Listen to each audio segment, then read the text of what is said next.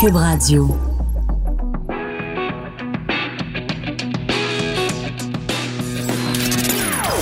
Des opinions bien à elle.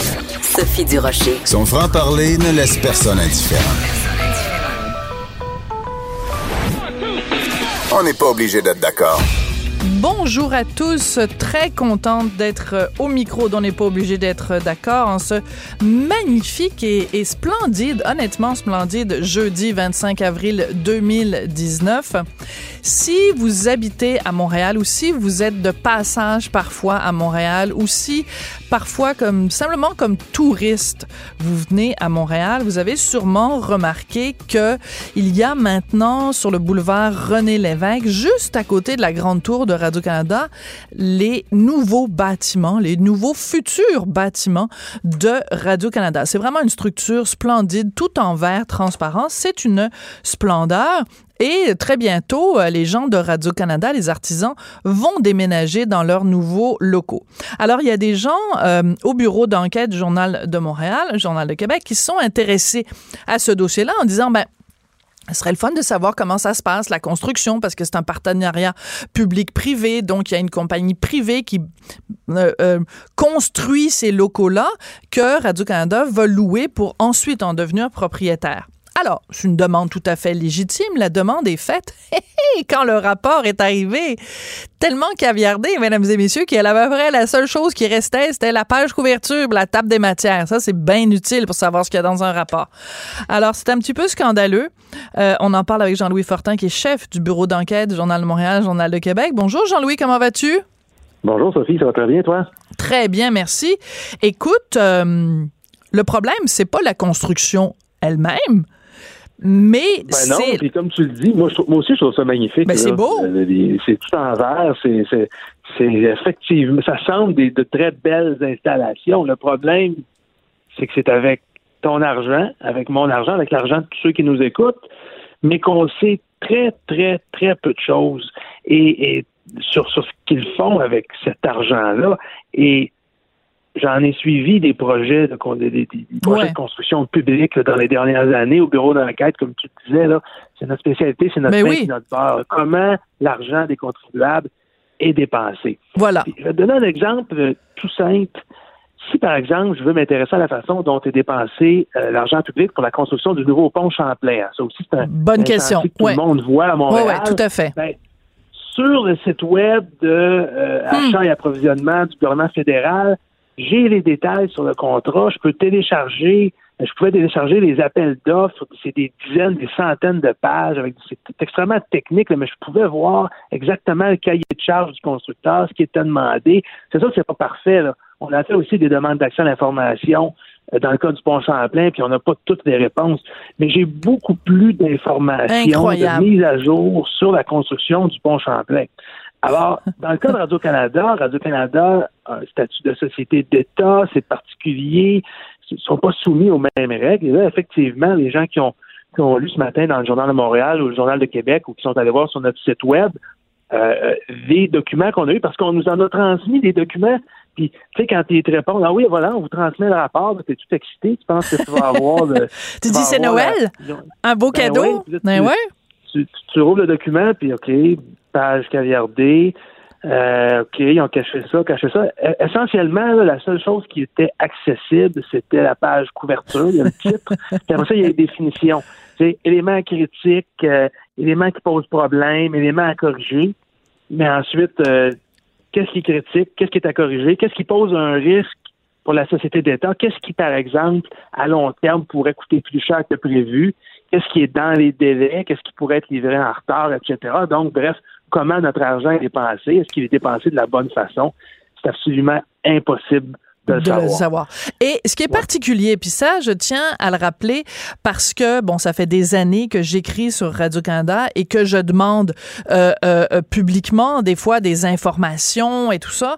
Euh, et la réponse de Radio-Canada est presque invariablement la même, c'est-à-dire que pour des raisons de, euh, de, de protection commerciale, en fait, de pour protéger leurs intérêts commerciaux, pour pas favoriser la compétition, il y a des informations qui rendent pas publiques. Par exemple, quand on demande à avoir le salaire des, employés les mieux payés, ils refusent de nous dire euh, les salaires et à qui c'est associé pour protéger justement leur compétitivité. C'est-à-dire que si on sait, mettons, que Céline Galipo est payée 500 000 par année, puis je donne un chiffre au hasard.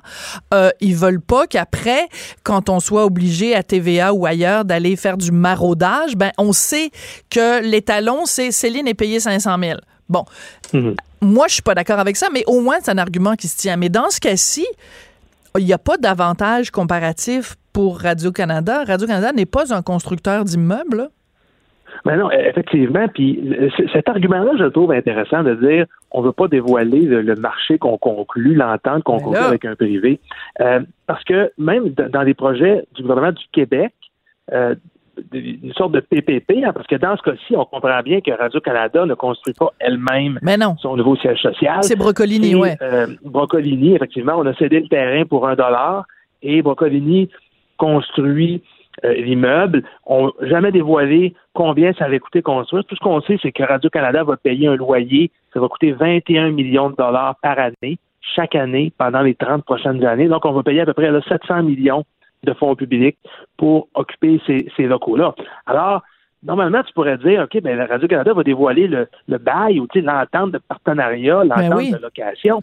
Dans le cas du CHUM, du CUSUM, du pont de la 25, qui sont des projets qui sont faits en PPP au gouvernement, au gouvernement du Québec, tu peux aller, Sophie, sur le site web et télécharger hmm. l'entente de partenariat. C'est de la bonne lecture de chevet, c'est des centaines de pages, des milliers de pages. Mais bref, il y a au moins un, semblant de transparence. C'est sûr que tu, tu vas avoir certains mots, certains chiffres caviardés, mais dans l'ensemble, c'est beaucoup plus transparent. Là, demande à avoir le rapport, le, contrat qui a été signé, l'entente de partenariat entre le constructeur privé Brocolini et Radio-Canada, tu l'auras tout simplement pas. Donc là aussi, c'est particulièrement, particulièrement troublant parce qu'on a une entreprise privée qui fait affaire avec le gouvernement, donc avec nous tous, mais on n'a aucun moyen de savoir c'est quoi les modalités, c'est quoi les paramètres de l'entente qu'on a conclu avec, euh, avec cette entreprise-là? Alors, c'est tout plein de bonnes questions euh, que tu viens de soulever. Donc, mais il y a aussi, revenons-en à ces deux fameux rapports. C'est qu'en fait, ce sont des rapports de Pricewaterhouse sur justement euh, l'état de la construction, parce que la construction n'est pas terminée. Donc, quand tu me dis que la seule chose à laquelle vous avez eu accès qui n'était pas caviardée, c'est-à-dire donc qui n'était pas cachée, c'était la page couverture, la table des matières et les définitions de termes. Justement, mhm. dans ces définitions de termes, il y a euh, euh, euh critique, euh, problème, éléments critiques, éléments à risque, éléments qui risquent de porter ombrage à la société d'État ou des éléments qui risquent de coûter plus cher à long terme. Ben, moi, je trouve ça juste inquiétant. Ça veut dire qu'on sait qu'il y a des éléments à risque. Manifestement, il y en a dans ce rapport-là, mais on ne sait pas lesquels. Donc, je ne comprends pas. C'est que je comprends même pas à la base pourquoi Radio-Canada veut même pas qu'on prenne connaissance de ce rapport-là, parce qu'au contraire, peut-être que même qu'on contribuable, on dirait, ouais, ils sont en train de s'en faire passer une vite, ou alors, parce que ce que Radio-Canada comprend pas, c'est qu'on on a Radio-Canada à cœur, parce que ça nous appartient. ben, ben, oui, mais ça nous appartient, puis je, personne, je pense, euh, souhaite que les, employés, les journalistes, les cherchistes de Radio-Canada travaillent dans des, dans, dans, des, dans des locaux qui ne seront pas à la fine pointe. Personne veut personne ne souhaite que Radio-Canada fasse des productions de moins bonne qualité. Tout le monde veut qu'ils soient bien installés. Mais dans la mesure où vous dépensez l'argent du public, je pense que c'était légitime de savoir, justement, est-ce qu'il y a des problèmes de construction, est-ce qu'il y a des, est-ce qu'il y a des risques? Euh, tu remarqueras aussi, moi, un, détail qui m'a fait sauter, c'est rare qu'on voit ça, mais pense que ça va être de plus en plus fréquent. Le caviardage, il est blanc plutôt que noir.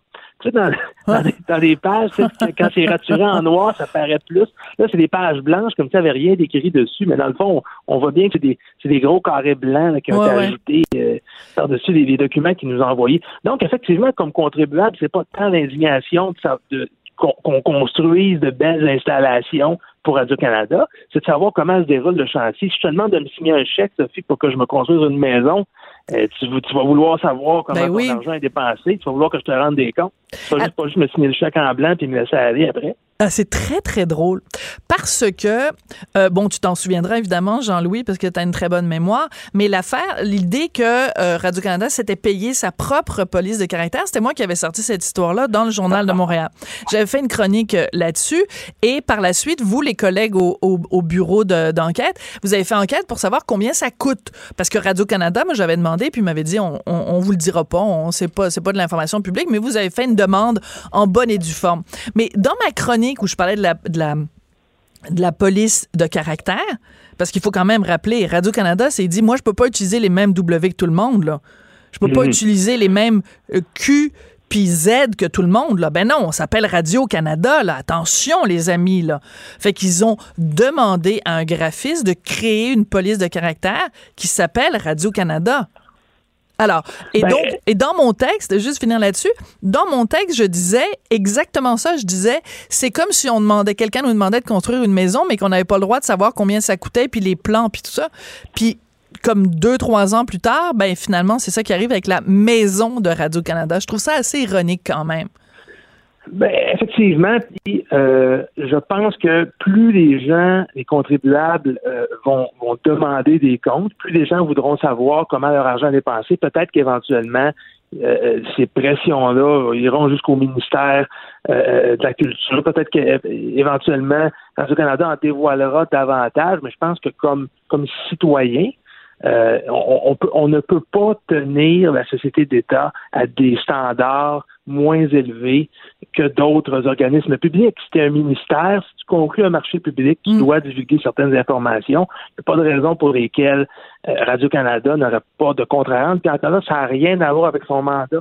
Ça n'a rien à voir avec le fait que ça soit euh, euh, une, entreprise concurrente. Là. Je pense que personne souhaite que cette entreprise-là arrête de fonctionner. C'est juste que dites-nous comment vous dépensez notre argent. C'est tout simplement ça.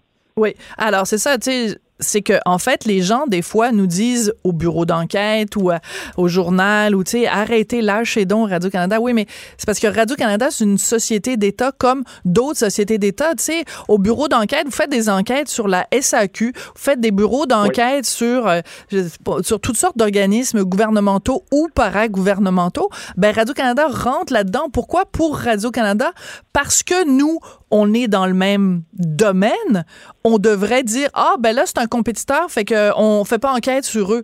Puis moi j'aimerais aller plus loin, Jean-Louis. Moi la question que je poserais, les autres médias là, qu'est-ce qu'ils attendent? Fait qu'ils en fassent eux, aussi des enquêtes sur Radio Canada. Mais c'est drôle, hein? Il beaucoup de leurs petits amis qui sont sur les ondes de Radio Canada. On les entend le matin. Là. Des fois, il y en a deux, trois dans la même émission, puis à la télé. Euh. Il y en a même qui animent à Radio Canada. Écoute, je ne vais pas prêter de mauvaises intentions quand même à, la, concurrence, à d'autres médias. Je pense que c'est des questions qui sont légitimes qu'on pose. J'ai même vu ce matin euh, un, journaliste ou un chroniqueur de CBC euh, retweeter euh, un lien vers notre article de ce matin. Ah, je pense que même, je, crois, Sophie, que même à l'intérieur de Radio-Canada, il y a des journalistes qui demandent plus de transparence de la part de leur employeur, hein, parce que si tu es journaliste à Radio-Canada, puis il y a d'excellents journalistes à Radio-Canada, tu demandes de la transparence de la part d'organismes publics. Ce sont des gens qui eux-mêmes font des demandes d'accès à l'information, qui veulent savoir comment le fric est dépensé. Donc, quand, quand ta propre organisation comme ça dépense des fonds publics et ne veut pas trop dire comment elle le fait, quels sont les risques encourus avec les fonds publics, je suis convaincu qu'à l'intérieur même de la boîte, tout à fait. pose des questions. Ben, tout à fait. Puis écoute, je peux pas nommer la personne, ben, c'est quelqu'un d'excessivement connu, mais quand j'avais écrit le fameux texte sur la police de caractère de Radio-Canada, il y avait quelqu'un, quelques jours plus tard, un artisan excessivement connu de Radio-Canada, qui était venu me voir. J'étais attablé à un bar. Ben, c'est là que je me tiens, moi, attablé à des bars. je me fais une belle réputation. Qui était venu me voir, puis qui, qui m'avait dit, écoute, Sophie, toi puis moi, on n'est vraiment pas du même bar. Là, on a plusieurs chicanes publiques ensemble. Mais, euh, et il m'a dit, écoute, ton texte sur la police, à l'interne à Radio-Canada, personne comprend pourquoi on dépense des milliers de dollars pour ça. Personne comprend pourquoi ils nous disent pas officiellement c'est quoi les chiffres. Et surtout que Radio-Canada arrête pas de dire on manque de sous, on manque de sous. Écoute, c'est effrayant, là, tu sais, on fait pitié, puis il faut qu'on serre la ceinture. Puis en même temps, ils font des dépenses, puis on sait même pas si elles sont justifiées, puis ils, ils font pas preuve de transparence. Donc, c'est clair qu'à l'interne aussi, il y a des gens qui sont pas contents et qui demandent des comptes. Moi, Sophie, j'ai bien hâte de voir ce que euh, on va avoir au niveau des réactions politiques là-dessus. On a nos, nos équipes à Ottawa qui tentent depuis ce matin de, de, parler à, ben à, Pablo Rodriguez, qui, qui, qui, est ministre responsable, bien sûr, euh, au sein du gouvernement Trudeau. Euh, j'ai déjà des échos du côté de l'opposition. Évidemment, ça fait jeu, mais on demande plus de transparence. Mais J'aimerais bien, moi, que Justin Trudeau ou quelqu'un de son équipe se positionne en disant on vous signe, on augmente votre financement. Radio-Canada, parfait, vous avez une mission à accomplir, elle est importante. Mais d'un autre côté, ce serait peut-être pertinent d'expliquer aux Canadiens comment vous dépensez leur argent. Ben, écoute, si jamais ça arrive, là, je pense que je vais ouvrir une bouteille de champagne. Justin Trudeau qui, qui viendrait rabrouer Radcan et tabarnouche, that will be the day. Écoute, merci beaucoup, Jean-Louis. Tu m'invites à la partager avec toi. Ben là, qu'est-ce que t'en penses? Toi puis Christopher Nardi aussi qui a écrit le texte dans le journal de ce matin. On va se faire un party à trois. OK. Je, je, je, le retiens. OK, merci. Le champagne est au frais. Pas sûr qu'on va l'ouvrir tout de suite, mais il est au frais. Merci, Jean-Louis. Merci, Sophie. Comme ils disent en anglais, do not hold your breath. Sophie Durocher. On n'est pas obligé d'être d'accord. Bon, vous connaissez le concept d'aliénation parentale. L'aliénation parentale, en termes simples, c'est au moment d'une séparation, quand un des parents euh, utilise les enfants comme petits soldats dans sa guerre de tranchées avec l'ancien conjoint. Je pense une, façon imagée de raconter ça, c'est-à-dire qu'un conjoint qui euh, dit ah ben ton père c'est un ci puis ta mère c'est un ça puis en tout cas l'ex c'est un vraiment un, tout croche puis tout ça qui dépeint un portrait euh, très euh, sombre de l'ex pour son propre avantage. Là, c'est la définition générale. Dans la presse de ce matin, il y a euh, quelqu'un qui s'appelle Suzanne Zakour. Elle est étudiante au doctorat en droit à l'université d'Oxford. Elle est autrice, dit-on, même si j'aime pas beaucoup ce mot-là, d'un livre qui s'intitule La fabrique du viol. Et elle écrit un texte qui, moi, m'a complètement jeté à terre. En fait, c'était hier elle dit ben, l'aliénation parentale, c'est, euh, c'est les pères qui utilisent ça, c'est les masculinistes qui utilisent ça pour euh, finalement euh, se dégager de leur responsabilité parentale. Puis c'est, c'est une attaque contre les mères, puis c'est bien effrayant. Puis il faut arrêter de parler d'aliénation parentale parce que c'est une récupération par les vilains masculinistes. Alors, je me suis dit, c'est quand même un peu bizarre parce que moi, l'aliénation parentale, pas comme ça, je la voyais.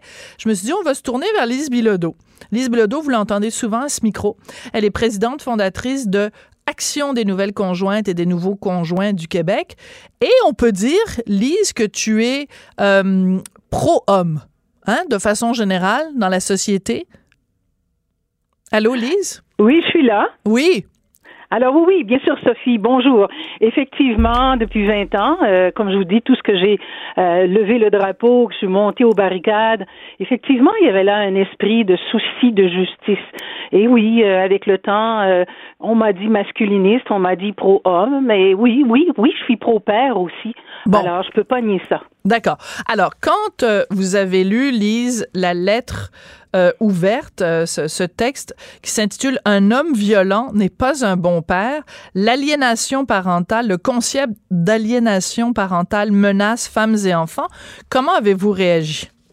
Bien, j'étais un petit peu, comment dirais-je, préparée parce que antérieurement, euh, moi cet hiver, j'avais fait euh, une entrevue avec le docteur euh, Guillaume Pinchot et il m'avait fait parvenir le document qui s'appelle, tenez-vous bien, de l'UCAM, l'aliénation parentale, stratégie d'occultation de la violence conjugale. C'est sensiblement un copier-coller. Eux aussi accusent les masculinistes, eux aussi accusent les pères. ce sont, c'est toute une histoire de coups montés par les pères violents contre ces pauvres mères. L'aliénation parentale, pour eux, ça n'existe à peu près pas. Ça vient de nous, les pro-hommes, les pro-hommes, dis-je, ou tout simplement les gens qui, comme monsieur, puis il faut le citer, monsieur Van Giesigen, qui est un ami, et ça fait des années qu'il suit mhm. les gens de la NCQ, j'ai trouvé son document ce matin, puis il le disait bien à l'époque, euh, l'aliénation parentale, un, elle est bien existante. Deux, c'est deux tiers, un tiers. Pourquoi? Parce que 85% des gardes sont donnés à la mère et ce sont des gardes pleines. Alors, d'où ça vient l'aliénation parentale? Sûrement pas de celui du parent non gardien qui voit son enfant une fin de semaine sur deux. Ben, c'est-à-dire qu'en fait, moi, bon, vous dites, vous, que l'aliénation parentale, dans les deux tiers des cas, c'est la mère qui l'exerce au, au, détriment du père. Et dans un tiers des cas, le père l'exercerait au détriment de la euh, mère. De la mère. On n'a pas de statistiques, par contre, où il y a des, des, des couples où les deux parents sont, sont deux mamans ou deux papas. Dans ce cas-là, il y a, y a sûrement aussi, aussi. des cas d'aliénation mentale, mais on n'a pas de chiffres, en tout cas, là-dessus. On n'en a pas, mais comme je vous dis, on regarde toujours l'autre côté de la médaille. Monsieur Van Gisingen, je le nomme parce qu'à Québec, tout le monde le connaît. Oui. Euh, il a fait ses classes en Europe. Et vous savez, de mon côté, moi, j'ai été l'élève de Monsieur Olivier Limet, euh, ici à Québec, il y a quelques années, où il nous a enseigné c'était quoi ce syndrome qu'on appelait le SAP. Et on nous a aussi annoncé c'était quoi aussi le syndrome de Médée, dont moins de Québécois connaissent. OK, alors, on va faire, on va, SAP, donc syndrome d'aliénation parentale syndrome de Médée, Lise? Euh, éduquez-nous. Qu'est-ce que le syndrome, de Médée? de Médée, en quelques mots, ça va chercher bien sûr l'histoire l'histoire grecque. Oui, bien sûr, la mythologie. C'est maman, je pense, qui mange ses enfants en quelque sorte. Alors le syndrome de Médée, c'est la femme qui, euh, par tous les moyens possibles, va détruire, bien sûr, pas juste l'homme qu'elle a aimé ou qu'elle a eu des enfants, mais va détruire ses propres enfants. Hmm. Mais comme je vous dis, c'est pas si connu ici et les avocats osent pas trop s'aventurer là-dedans, plus connu naturellement en Europe. Mais quand on parle d'aliénation parentale, vous savez, Sophie, que je cours sur mes 20, 20 années de, de, de 20 années, dis-je, de travail. Mm-hmm. Des gens, j'en ai vu de toutes les couleurs, de toutes les sortes. Et moi, je suis obligée de vous dire, du haut de mes 20 ans, que ça existe. Et c'est vrai que ça existe. Et puis Dieu seul sait que c'est méchant. Et malheureusement, j'ajoute dans toutes mes conférences, parce qu'à l'époque, j'avais pas les écrits du docteur Van Giesigen et j'étais, j'avais pas été l'élève du docteur euh, Olivier Limet, c'est que à l'époque, nous, on allait chercher nos références sous les chercheurs américains. D'accord. Et eux, ils y allaient pas avec le dos de la cuillère. Pour eux, c'était 90% des aliénations parentales étaient faites naturellement par les mères. Et à l'époque, mon conjoint, euh, qui parlait mieux anglais que moi, avait été chercher tous ces documents-là, puis on les présentait sous, sous forme de diaporama. Donc, je trouve ça malheureux parce que ça va donner de l'eau au moulin à l'UCAM. Je trouve malheureux qu'on écrive de pareils torchons, passez-moi l'expression, puis aller plus loin, euh, Sophie, euh, si vous avez une minute pour aller voir l'aliénation parentale, stratégie d'occultation de la violence conjugale, mais c'est atroce. Là-dedans, tous les hommes sont de beaux salauds, tous les hommes ont été des violents, et c'est eux qui ont créé l'aliénation parentale. Et n'oubliez pas que ce document-là, c'est payé par vos taxes, mes taxes et mes impôts avec Lucam.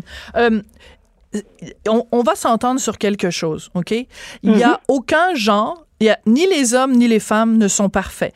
Aucun sexe ne possède le monopole de la bonté. Ah, c'est pas c'est pas parce que quelqu'un et de la même façon aucun sexe ne possède le monopole de la méchanceté, de la mm-hmm. vilaine vilaineté, est-ce que ça se dit? On va l'inventer. Ah, je l'invente à l'instant. Bon, tous les hommes ne sont pas des salauds, toutes les femmes ne sont pas des saintes. Moi, c'est ce genre de dichotomie là, de, de, de façon de voir le monde en noir et blanc qui me pue au nez. Et quand je vois ce genre de discours, que j'entends ce genre de discours, que je lis ce genre de discours dans la bouche de gens qui sont des universitaires, je me mhm. dis, mais c'est déplorable, c'est quand même assez hallucinant.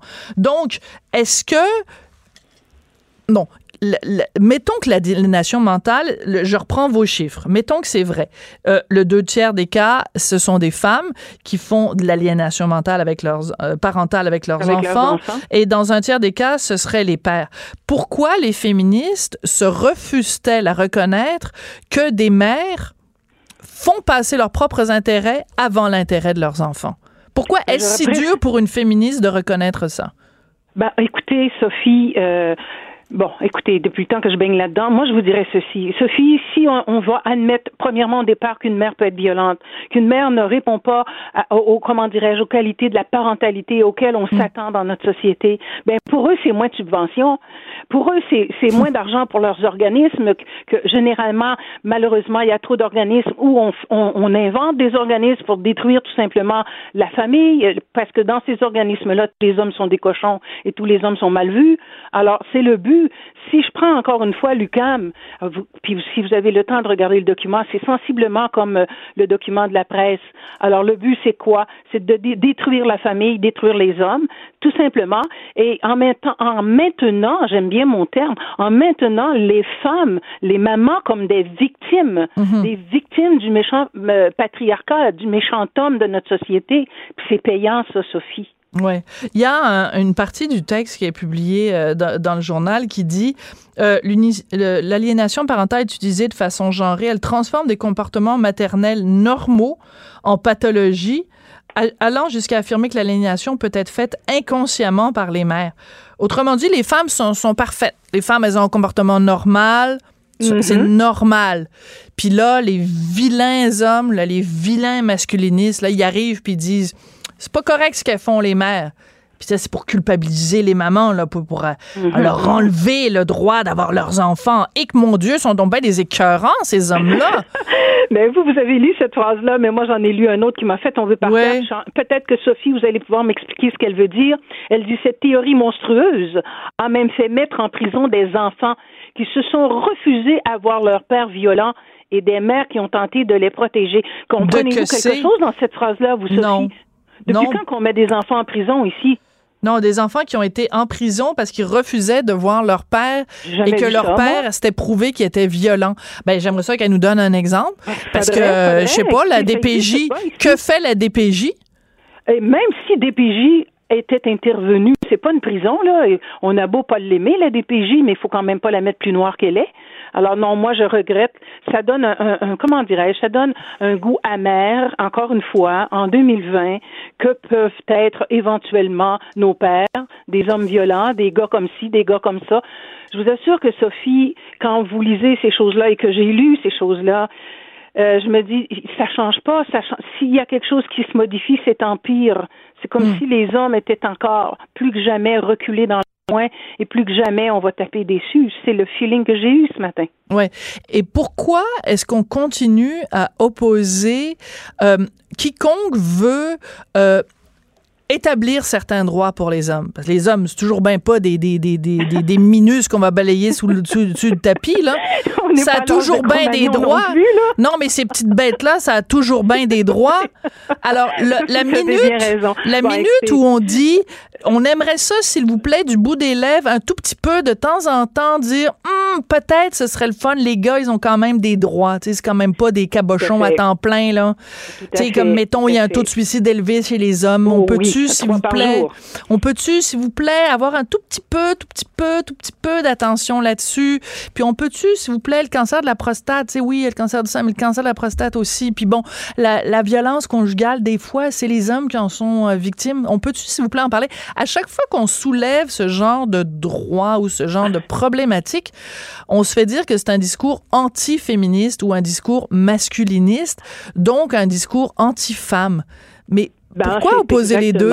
Pourquoi opposer les deux? Là, je suis, je suis cataloguée carrément comme pro, vous l'avez dit, comme pro-homme, anti-femme. Et Dieu seul sait que dans l'association, j'ai eu de belles occasions d'aider des femmes, puis je l'ai fait. Mais je ne sais pas ce qui se passe dans ma société où on a décidé de, de, de, de passez-moi l'expression, de crucifier tout ce qui pouvait s'appeler éventuellement papa et même hommes. Alors, du moment qu'il y a un petit quelque chose, eh ben mon Dieu, c'est le Golgotha qui les attend. Je vous avoue, 20 ans de service, et moi, je pensais que dans ma, comment dirais-je, dans ma grandeur de, de, de générosité, qu'avec le temps, parlant de ce que ces papas-là vivaient, qu'on aurait amélioré la situation. Mais mm. laissez-moi vous dire, parce que je sais que votre émission doit, je dois tirer sur la fin. N'oubliez jamais, Sophie, ce qui s'en vient, puis parlez-en. La nouvelle loi qui va rentrer en vigueur probablement en 2020, pour laquelle je suis en train de faire un mémoire, c'est une loi sexiste. Et il n'y a rien pour les pères là-dedans. La loi, les, lois sur la famille? Oui, tout à fait. Pouvez-vous nous résumer en 30 secondes pourquoi elle est ben, sexiste? Ce qui est terrible, Sophie, c'est que quand on sera conjoint de fait, il y aura le partage du patrimoine. Moi, je suis contre. Alors, moi, je suis une femme indépendante. Ce que j'ai ici appartient pas à mon ex-mari. J'ai jamais eu de pension alimentaire. Donc, si j'ai un conjoint, c'est tes affaires, mes affaires. Ça vient de hmm. finir. Mais non, avec la nouvelle loi, du moment que vous aurez fait un temps de vie d'un an avec la personne, max deux, tout ce que vous achèterez pendant cette hmm. période-là appartient maintenant moitié-moitié à l'autre. Et boy! Oui, c'est ça. Et boy! Ce matin, j'ai un monsieur qui m'appelait pour, il avait peur pour ses vite, Ouais. Ah oui, non, ben non, j'imagine, parce que là, mais attends, il faut pas qu'il soit, il faut pas qu'il y ait de blonde. Il faut pas qu'il y ait de blonde si vous avez le malheur, parce que c'est pas tout le monde. Vite, vite, Lise!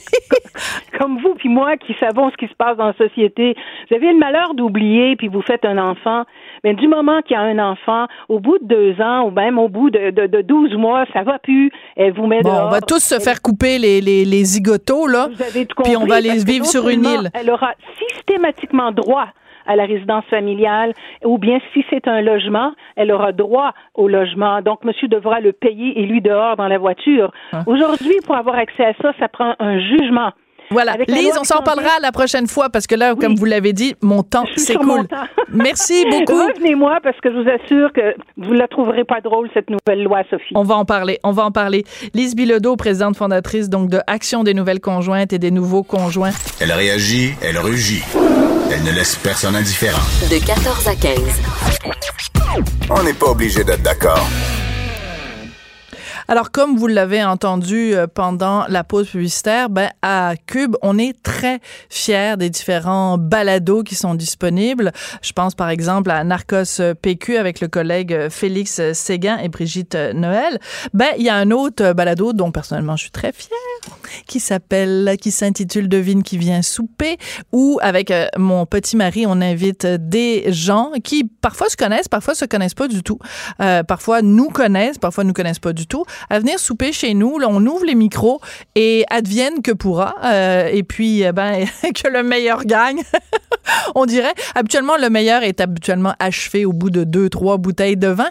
Mais ça, euh, et du calcul n'approuverait pas. Alors, le tout dernier, le plus récent podcast qui est disponible dans la section euh, Devine qui vient souper, c'est une rencontre absolument fabuleuse entre Paul Pichet et Mathieu Bock-Côté. Voici un petit extrait de Mathieu Bock-Côté comme vous n'êtes pas habitué de le voir. Y a-tu du love? Est-ce que je peux avoir du love? L'amour est passé de date? Même les Anglais disent l'amour. Non. euh, fucking, fucking, fucking utilisé partout. Pourquoi on dit ça? Pourquoi on s'est mis soudainement à dire fucking? Dire, si on est vraiment, euh, je suis fucking, euh, fucking pas content. Dire ça existe, dire je suis en tabarnak, je suis en crise, je suis en calice, t'en aussi boire, moi t'en calicine. Tout ce registre existe pour nommer notre colère. Alors pourquoi soudainement faire une espèce de vocabulaire d'importation qui, en plus, nous fait perdre des dizaines de mots pour remplacer ça par un fucking. Moi, j'y comprends rien. Alors, Mathieu Bocoté, qui peut citer le Charles de Gaulle, Raymond Aron dans le texte, est aussi capable de, de dire beaucoup de mots d'église. Vous allez voir, c'est vraiment une rencontre passionnante où on parle bien sûr euh, de souveraineté, de l'amour du pays, de l'amour de la langue, plein de révélations drôlement intéressantes. Donc, vous allez trouver ça dans la section balado de Cube Radio. Mon prochain invité, c'est Régent Parent, chroniqueur blogueur au Journal de Montréal, Journal de Québec et ex-président de la Centrale des syndicats de l'enseignement euh, du Québec. Euh, Régent Parent, bonjour.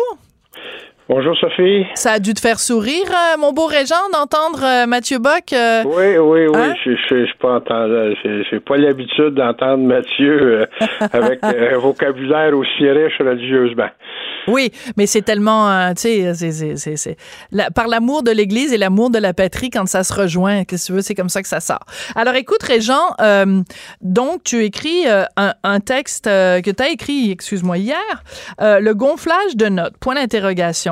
Alors, c'est quoi là? Euh, Jean-François Robert, j'ai décidé que finalement, parce qu'on se souvient de ce fameux scandale qui avait eu euh, des, euh, des commissions scolaires qui décidaient, bon, si tu avais 57, bon, on te donnait 60 finalement. On, t'aidait un petit peu en white don la note de passage. Et toi, finalement, tu trouves que ben beaucoup de, de chialage à propos des notes? Ben moi, je trouve que c'est faire une tempête d'un verre d'eau. À 58-59, c'est pas loin de 60, Sophie. Et à quelque part, est-ce que on nuit à l'élève? Est-ce qu'on nuit au système quand euh, finalement on majore à 60% pour euh, l'élève? Puis là, on parle d'épreuves ministérielles. Dans le fond, là, c'est, moi, je pense que c'est un gros feu d'artifice. Euh, que le ministre voulait faire avec ça, mais ça, ça touche les épreuves ministérielles, ça touche une minorité d'élèves. Et dans le fond, si on a la préoccupation de faire en sorte que nos enfants vont rester dans les écoles, qu'ils vont continuer, veut dire, de progresser dans le système, euh, 58, 59, on est dans la marge d'erreur. Et euh, dans ce compte-là, moi, je pense que c'est c'est une demi-mesure. Il y avait des choses qui seraient bien plus importantes en termes d'action. Là, je parle même pas en termes de ressources ou en termes d'intervention précoce auprès des enfants, mais je, regarde de, quand on s'efforce dans des écoles, des directions d'établissement qui mettent de la pression chez les enseignants pour euh, essayer de faire mieux paraître l'école, puis euh, modifier les notes au bulletin. Là, ça m'apparaît beaucoup plus grave que cette simple mesure. En tout cas, je, l'ai dit dans mon texte. Ouais. Tant qu'à moi, c'est beaucoup de flafla pour une. D'accord. Par contre, essayons de comprendre ce qu'il y avait derrière ça. Quand, dans les commissions scolaires, un élève avait 58 puis qu'on lui donnait son 60, est-ce que c'était pas le reflet d'une mentalité de ah, au lieu de niveler vers le haut, on nivelle vers le bas? C'est-à-dire que un, une sorte d'éloge, puis je, je sais pas, là. en train de le vers le haut, il au 14 Oui, mais tu comprends ce que je veux dire? Oui, je comprends ce que tu veux dire. On, on le nivelle vers le haut, justement. On l'amène plus haut qu'il est en, en, en, nivelant vers le bas nos exigences, Régent. C'est ça que je veux dire.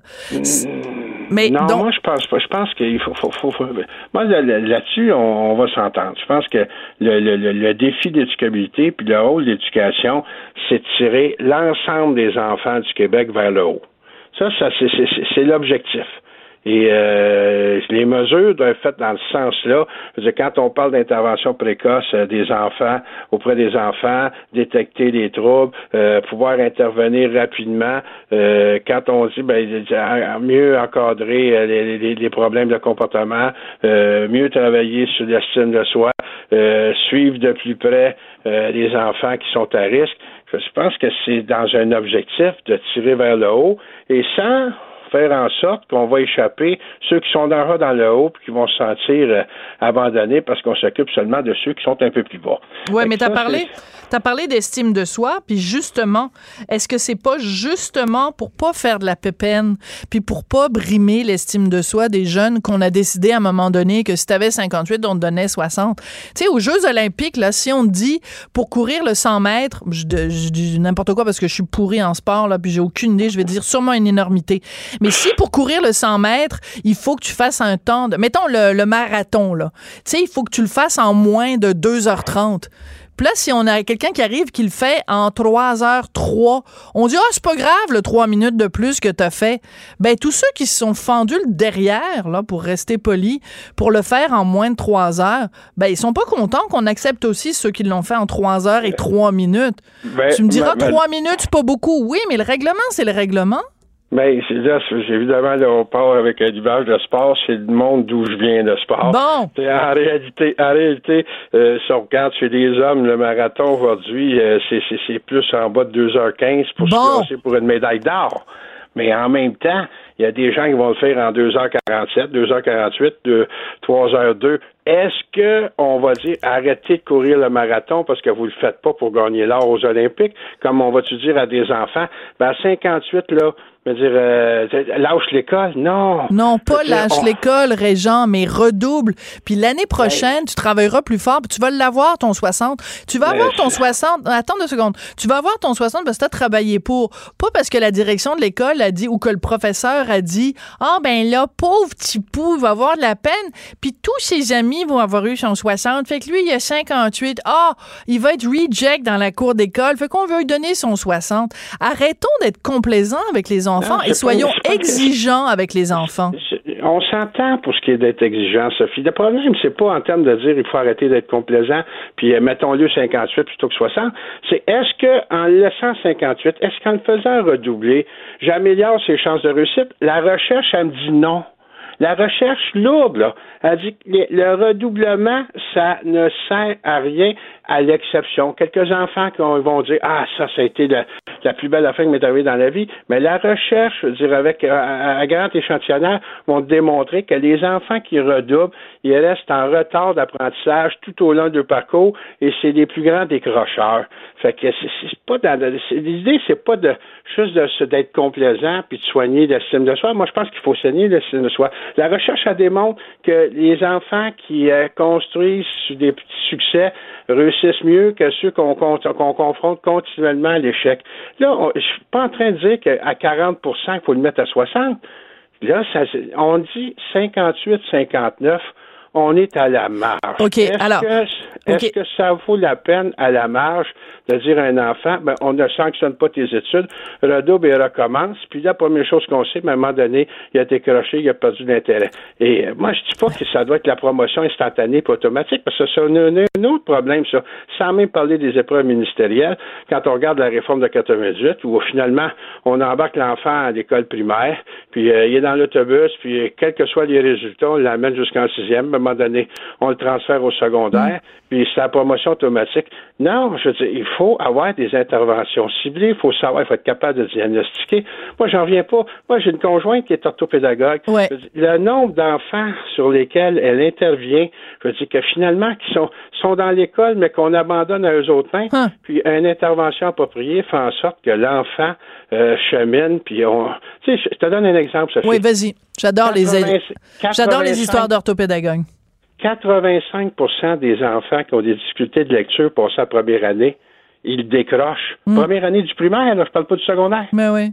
Il me semble qu'on a un beau chantier sur lequel travailler. Ben oui, non, mais non, mais ça, je suis d'accord avec toi. Mais c'est comme tu me disais, euh, parce qu'on est en train de, de, de, refaire les fenêtres, on peut pas s'intéresser au plancher de la cuisine, mais on est capable de travailler ces deux en même temps. Là, quand t'as un chantier de construction, on devrait normalement être capable de travailler et sur les notes et sur, en effet, le, le- la qualité de l'écriture et tout ça. Écoute, il y a un ami de mon fils qui va à une école où euh, ben, j'adore leur euh, façon de noter.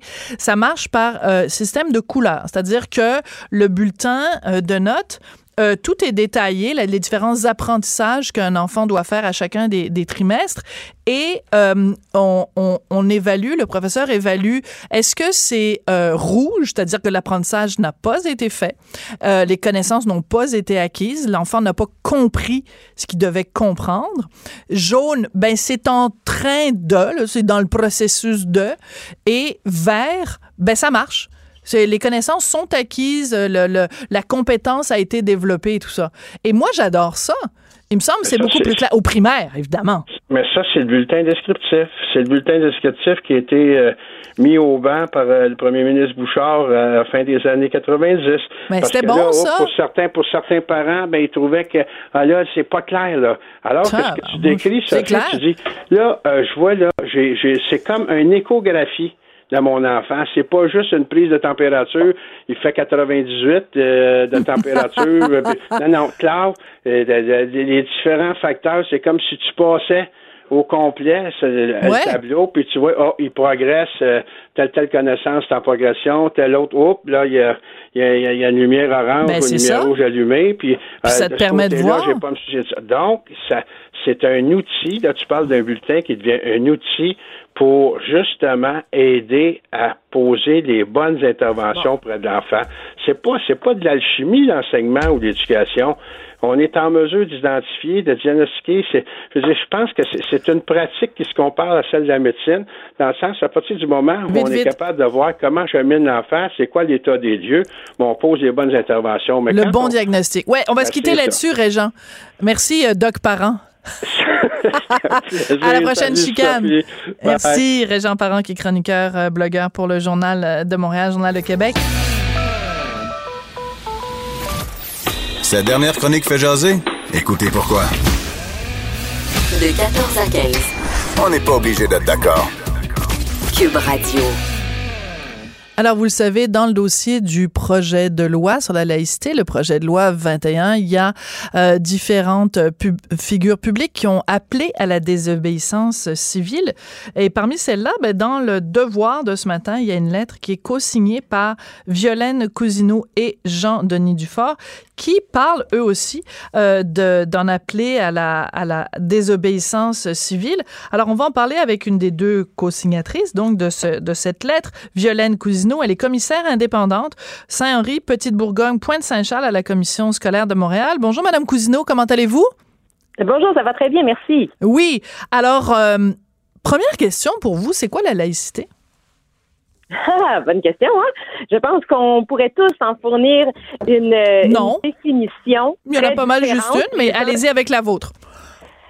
Ben, la mienne, elle ne correspond assurément pas à celle que le gouvernement actuellement fournit. La mienne ne suppose pas que les enseignants enseignantes qui portent des signes religieux font du prosélytisme dans non, nos écoles. Non, non, je vous demande la définition de la laïcité, pas de l'application de la laïcité. La laïcité, c'est quoi pour vous, Madame Cousineau? On retourne à la, base, là. Oui, d'accord. La laïcité, c'est le fait de séparer le religieux de, de l'État, qu'il n'y ait pas d'interférence entre l'État et l'institution religieuse ou la pratique religieuse. Donc, qu'il n'y ait pas de prosélytisme dans nos écoles, dans nos établissements scolaires. la, la, laïcité n'a rien à voir avec le prosélytisme. La laïcité, vous, vous étiez parfaite, là, votre définition était pas faite parfaite jusqu'à temps que vous commenciez à parler de prosélytisme. non, mais parce que la définition de la laïcité, c'est ça, c'est tout simple, hein? La séparation entre le religieux et l'État. Donc, il y a dans, la, la, notion de laïcité, c'est pas la notion de prosélytisme, c'est de séparer. Et donc, les employés de l'État, on leur demande de ne pas arborer de signes religieux. Qu'ils fassent du prosélytisme, qu'ils en fassent pas, ça change rien parce qu'il y a des gens qui font du prosélytisme qui portent pas de signes religieux. Il y a des gens qui portent de signes religieux qui font pas de prosélytisme. Donc, ce qui cause problème, ce n'est pas le prosélytisme, c'est le signe religieux. Donc, il faut d'abord qu'on s'entende sur les termes. Si la laïcité, c'est simplement la séparation entre le religieux et l'État, vous devriez normalement, en toute logique, être d'accord avec la laïcité ben vous avez une définition de la laïcité qui s'apparente à celle que la France a adoptée, mais qui n'est pas la même que celle qu'on trouve à d'autres endroits dans le monde, notamment à peu près partout en Amérique du Nord. Est-ce qu'on dit que toute l'Amérique du Nord ne pratique aucune forme de laïcité, qu'une totale confusion puis totale interférence du religieux et de l'État? Je pense pas qu'on pourrait dire ça. Hein? ça, ça, correspondrait pas à la réalité. Donc votre définition correspond au modèle français. Non, parce que c'est pas euh, seulement la France, c'est pas seulement la France. Si je peux euh, me permettre la chose suivante, c'est pas seulement la France parce que euh, en Suisse et dans euh, plusieurs pays du Maghreb, euh, dans différents pays en Europe, je pourrais pas tous vous les nommer par contre, mais il est faux de prétendre que la laïcité ne s'applique qu'en France. Par exemple, le canton de Genève vient tout récemment là d'appliquer un, principe où aucun employé de l'État n'a le droit de porter de signes religieux. Donc il faut arrêter de dire ah, c'est la laïcité à la française. Là. La laïcité, c'est la laïcité. Vous avez raison de dire que c'est un raccourci parce qu'il y a d'autres pays aussi qui pratiquent cette forme de laïcité-là, qui ont cette définition-là. Euh, ici, on avait travaillé à une forme de définition hein, de ce que c'était pour nous la laïcité dans le travail qu'a fait la commission Bouchard-Taylor, qui était arrivée à une proposition, une solution de compromis euh, toute, toute particulière pour le Québec dans son contexte nord-américain, quelque chose qui pouvait peut-être nous ressembler.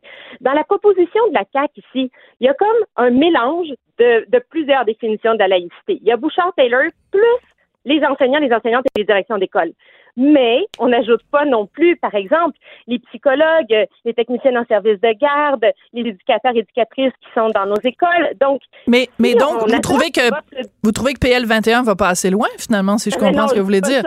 Ok. Je dis qu'il est incohérent. C'est ce que dit la CSDM aussi dans son dans son euh, mémoire, hein, le mémoire qu'elle déposera euh, en, commission. Euh, elle, elle, dit c'est c'est incohérent de dire pourquoi ce corps d'emploi-là, enseignant-enseignante, et pourquoi pas tous les autres corps d'emploi, il y en a une vingtaine dans nos écoles.